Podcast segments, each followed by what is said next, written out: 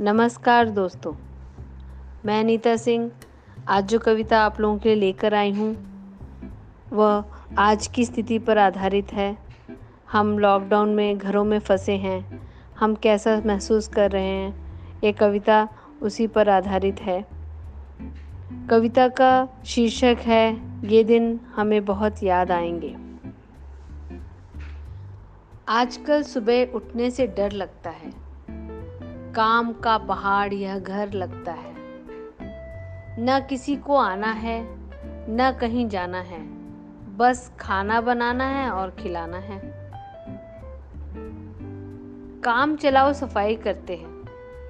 दिन भर बर्तनों की धुलाई करते हैं। अलमारी से कम कपड़े निकालते हैं।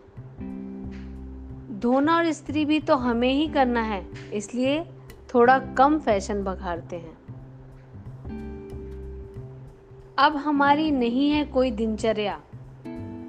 अपने मन से सोते हैं, अपने मन से उठते हैं, कुछ भी बनाते हैं, कुछ भी खाते हैं।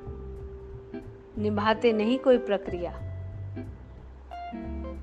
खुली हवा में जीना भूलते जा रहे हैं।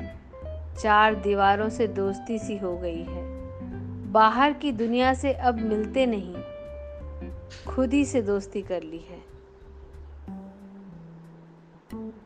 पर कुछ अच्छा भी हुआ है। आज पूरा परिवार साथ में बैठ खाना खाता है गप लगाता है। सब एक दूसरे के करीब आ रहे हैं, एक दूसरे का हाथ बटा रहे हैं।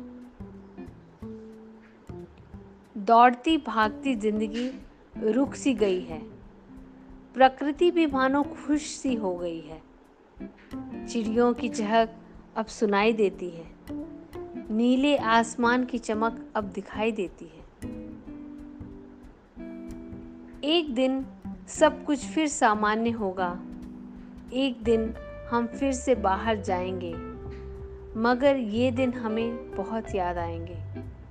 मगर ये दिन हमें बहुत याद आएँगे। Thank you all